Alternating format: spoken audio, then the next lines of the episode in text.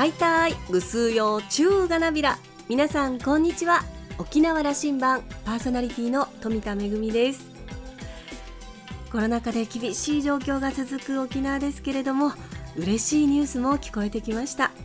沖縄出身の俳優新垣結衣さんと俳優でミュージシャンの星野源さんがめでたくご結婚ということですね、えー、ドラマの役柄そのまんまにゴールインという嬉しいニュースです。発表があった日の、SNS 驚きの声で溢れてましたけれどもあのうちなんちゅのね SNS 見てると星野源さんが「うちなむく」という あの独特の表現で、えーね、皆さん喜びを表現してましたね、えー、来年のシーミーは来るかねという コメントもあったりしてちょっと笑ってしまいましたけれども誠におめでとうございます。さあ沖縄羅針盤今日も5時までお届けいたします。どうぞお付き合いください。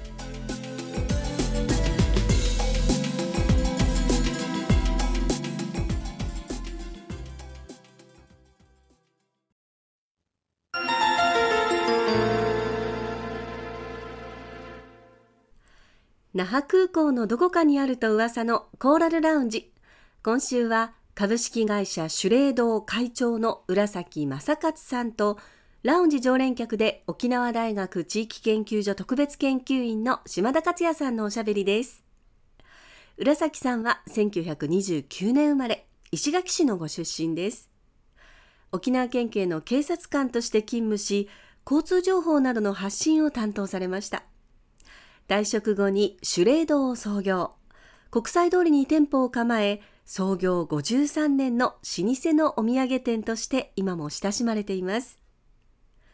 91歳の今でも毎日1万歩のウォーキングをノルマとし、スマホを使いこなし、愛車ベンツのハンドルも握るスーパーマンです。先日は東京オリンピックの聖火リレーを県内最高齢ランナーとして見事に務め上げました。今日はそのお話からスタートです。それではどうぞ。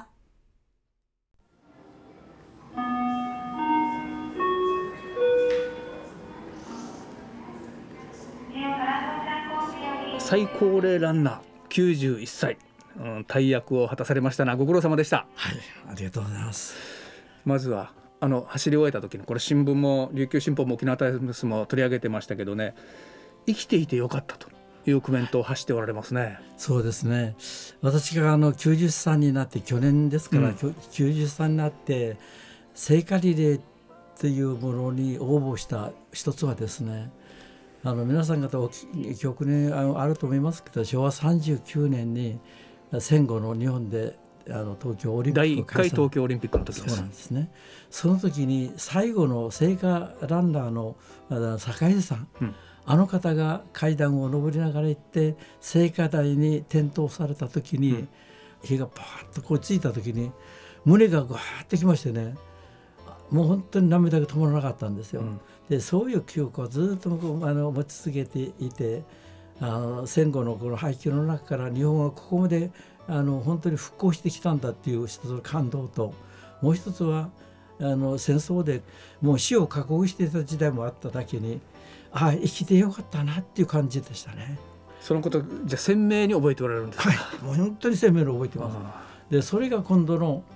あの2020東京オリンピックの聖火ランナーに対する私応募の一つの要因になったと思います、うん、あの時の記憶あって浦崎さんはこの意味合いをね平和だと、はい、平和を希求するということの思いで走ったというふうにそうですね金がねいつもそのことをおっしゃるから私もねその先ほど申し上げたように39年のあの東京オリンピックの時でもあの平和っていうのをとってもありがたく感じましたね。そして今度の場合も平和になったなっていう気持ちの方が大きかったですね。平和になった。はい。平和のこの私はあのいろんなあのフェイスブックなんかで書きますけれども、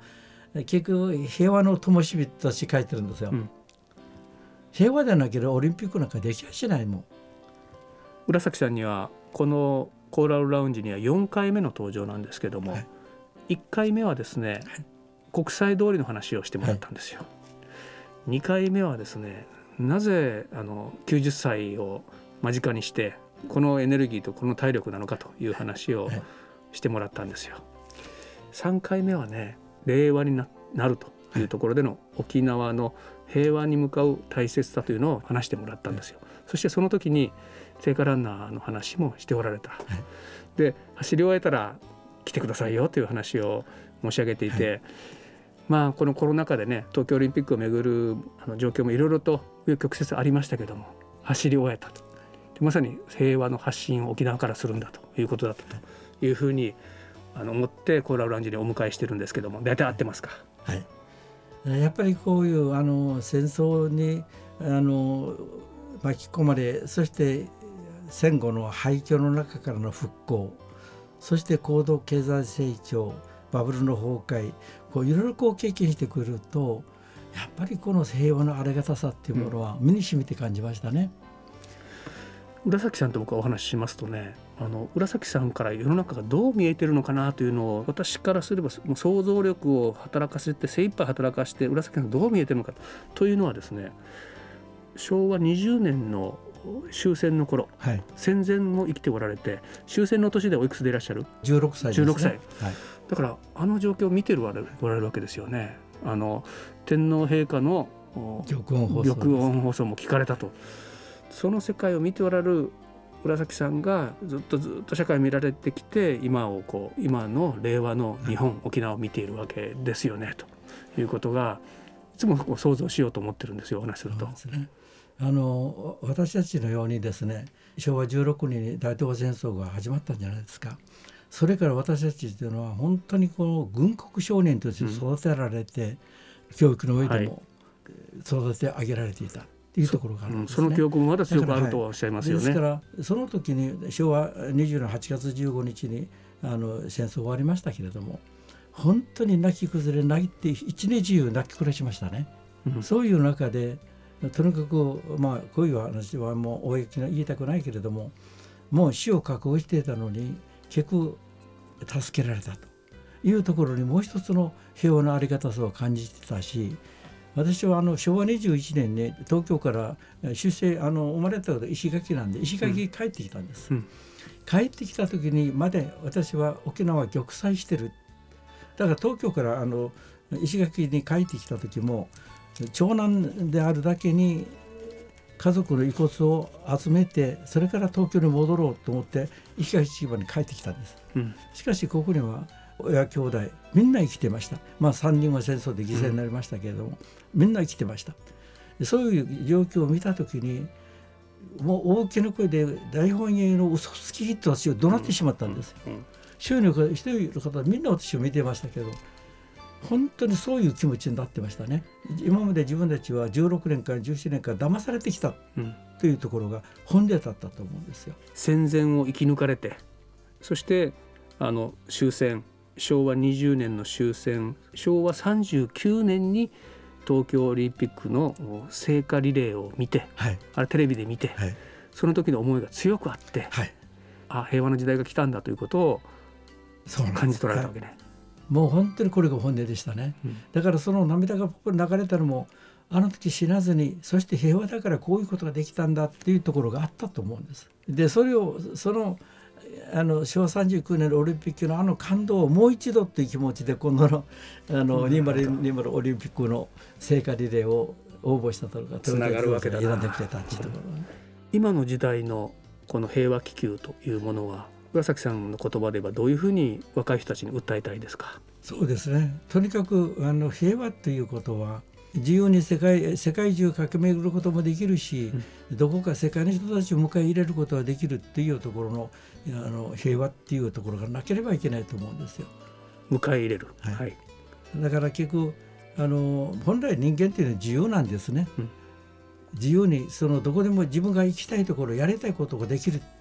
こういう世界っていうのが本当に平和じゃないのかな。昭和の時代平成の時代を終えて今令和を迎えてるんですけどもこの去年からのコロナというものは、ある意味のまあ戦いなのかもしれませんね。えーと、この点も浦崎さんから言及してもらいましょう。ちょっと世の中が今大きな、うん試練に直面しているわけですけどもどういうふうに見えておられますか、はい。これはね私もその確かにコロナっていう今度のこういう状況って私経験過去に経験ありません、うん。うん、ないけれども戦後のあの昭和20年のその私は東京にいましたから、うん、東京のあの本当に廃墟になった東京。これが今こういう大東京に作り上げられたじゃないですか、はい、でそういうところがあるだけに私はコロナもみんなが努力すれば必ず収束をすると私は信じてます。でそうすることによって私たちも戦後本当の廃墟の中から復興復興という合言葉で一生懸命頑張ってきました。そしてバブルを迎えみんなが遊び騒いだ時代もありましたよね。それからバブルの崩壊そして今度のコロナ。まあこういうことが重なって次々ときますけれども私は必ずこれは収束すると信じてます。うん、あのいや信じましょうね。信じて、はい、あの先に進んでいきましょう。はい、あの浦崎さんは国際通りとともにあの戦後を、まあ、生きてこられたわけですけども、はい、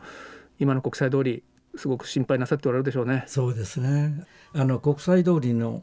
皆さん記憶あると思いますけれどももう29年30年になりますがアメリカにおける同時多発テロ9.11その時も国際通りはシャッター通りになったんです。うん、でそういう中であのそれを焚いて結構これは風評被害でしたから10月までは私の店でも売り上げは順調でしたけれども11月からガト落ちして1月1月かな、うん、国会議員の皆さんが16人が調査に見えた時に私も観光という面でご説明申し上げましたけれどもそういう時代時代の中でもやはり立ち上がってきたじゃないですか。うん、だからこの人がいないから来ないから商売は成り立たない。というところありますけれどもあの昔は行商という言葉がありましたよね。うん、例えば糸満の,、あの、ご人たちがウォンコン長老といって魚を頭に乗せて打って歩いた。人が来なければ出向くっていうことがあ,、あるんですね。それが今はネットで起きる通販っていうものが次第に広がってきてるし、商売のやり方っていうのはいろいろこれからも変わっていくんじゃないのかなと思いますね。今のことだけに嘆いててはいけないんだとい。うことのメッセージと捉えましたね、はい、若い世代には。そうなんです。で結局廃墟の中からも立ち上がったんじゃないかと、うん、して今はただあのコロナという病気だけなんだけどこれをどうにかして抑えることができれば、また元の国際通り元の沖縄に帰ってくると信じてます。専門家たちの話も世の中の歴史を見ても必ず収束はするわけなのであの、はい、感染症というのはね、はい、その状況はまでどう頑張れるかなんですよね。ね。村崎さんねその五輪の聖火リレーについてですね、沖縄県庁はこういうふうにあの意味合いを捉えてるんですよ。その未来へつなごうと、共に支え合い平和で豊かな美ら島沖縄を発信するんだということを言ってる。そしてあのこの聖火リレーを通してですね県民が一体感を醸成してみんなで一緒にやるんだということそしてそこで得られたものをノウハウとかやり方みたいなことを県民の沖縄県のレガシーにするんだと遺産にするんだと、うん、こういうことを言ってるんですよ。今浦崎さんが言ってることはピタッときてるなと思ってるんですけどね。ねはい、県民一体となって。一体とならないとね、うん、その行政も含めてやっぱりこれから後の沖縄をどうするかというところを含めましてねやっぱりこうみんなで一緒に考えながらあの同じ方向に向かっていく必要があると思いますね。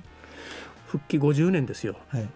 来年は。でこの時期にこうやって聖火リレーをでそのそれこそ県が言ってる一体感を持って今南極だけども乗り切っていこうということを多分そういうメッセージだと思うんですけどね。浦崎さんからまさに聖火リレーで大役を果たされて、はい、後輩たちに県民にあのメッセージを出してください。そうですね。私あの、えー、今度の東京2020オリンピックの聖火リレーとして選ばれて、まあ、距離にしては100メートルしか走ってはいませんけれども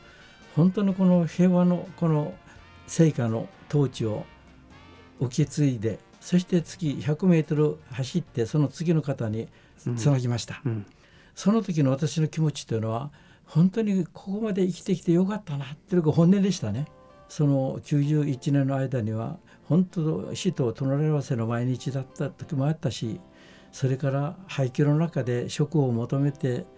渋谷のある一軒家に食堂の前に長い列を作ってそこの中に後ろについていってあと56名で食べられると思った時に食堂の中からおばちゃんがエプロンを着たおばちゃんが出てきて「今日の分は売り切れました」って言われてで16歳の少年はそこで座り込んで泣いたことがあるんです。うん、そういう職のの中も私は生きてきましたし戦後の復興本当にがむしゃらでしたね。だからそういうところがあってこれも平和だったからこそできたと思うんですだからそれからこれから後も愚かな戦争というのは絶対やっちゃいけないということを最前提にみんなが頑張っていただきたいと思います。浦崎さんがあの重たい1.2キロのトーチを持って走り抜けたこともそれへの思いなんですね、はい。はい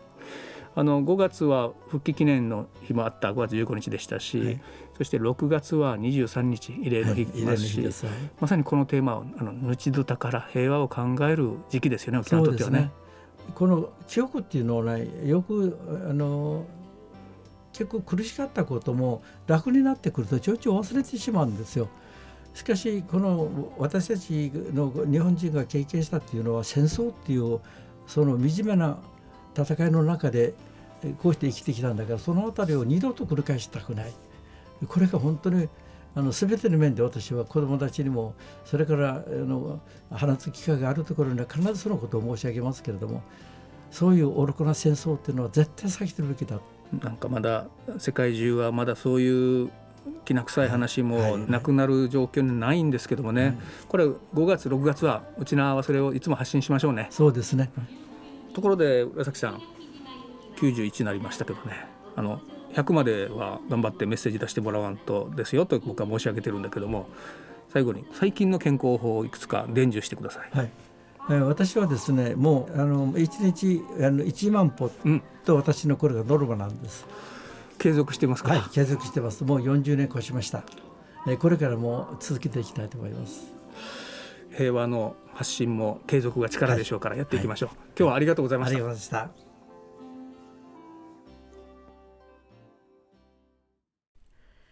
軍国少年として育ち16歳で終戦を迎えたという浦崎さん。今回の聖火リレーは平和への思いを込めて走られたんですね、えー、浦崎さんのフェイスブック覗いてみましたらこの聖火リレーの様子も動画で紹介されていました。いやすごい力強い足取りでね感動いたしました。あの Facebook にはねいろいろと日々の様子も綴られているんですけれどもあの1日1万歩40年以上継続されているということであの大野山運動公園をウォーキングするのが日課のようなんですがあの1万歩どころかですね1万2,000歩とか1万3,000歩とかこう優にノルマを超えて、えー、毎日お元気で運動されているようです。またあの時々はねあの台所に立って家族の夕食を作っているあの美味しそうなお料理の写真もアップされてるんですけれどもエネルギッシュな大先輩見習いたいと思います。島田さんはお話を終えて改めて平和を考える機会をもらいました。僕も浦崎さんのように90歳になっても活動的でいたいなと思いましたというコメントでした。今週のコーラルラウンジは株式会社シュレード会長の浦崎正勝さんとラウンジ常連客で沖縄大学地域研究所特別研究員の島田克也さんのおしゃべりでした。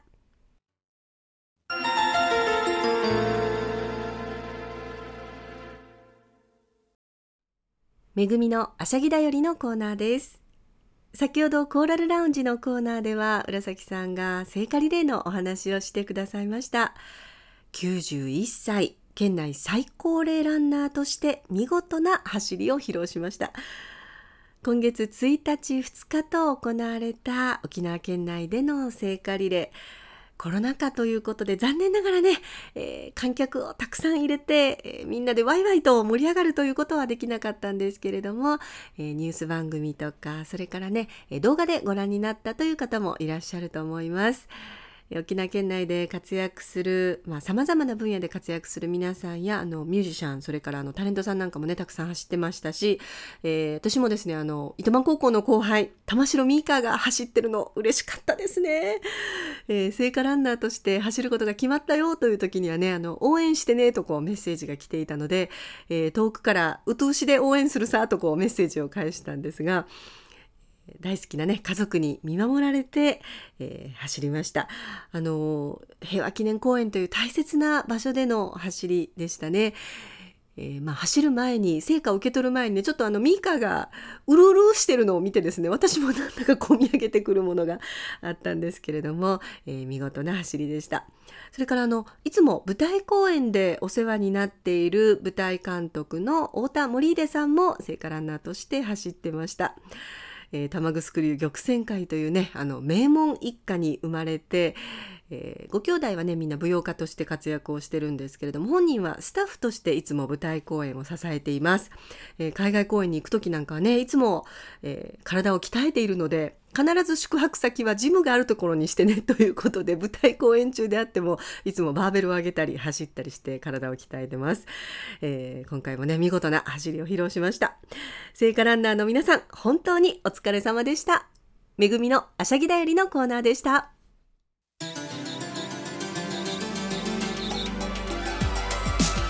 ラジオ沖縄ではラジコでの配信を行っています。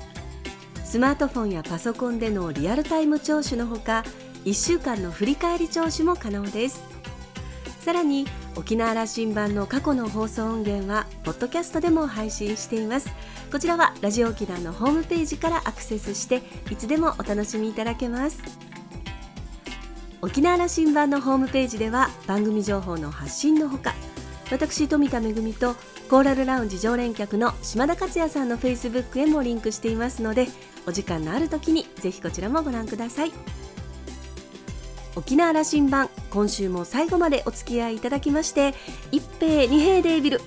そろそろお別れのお時間です。パーソナリティは富田恵でした。それではまた来週。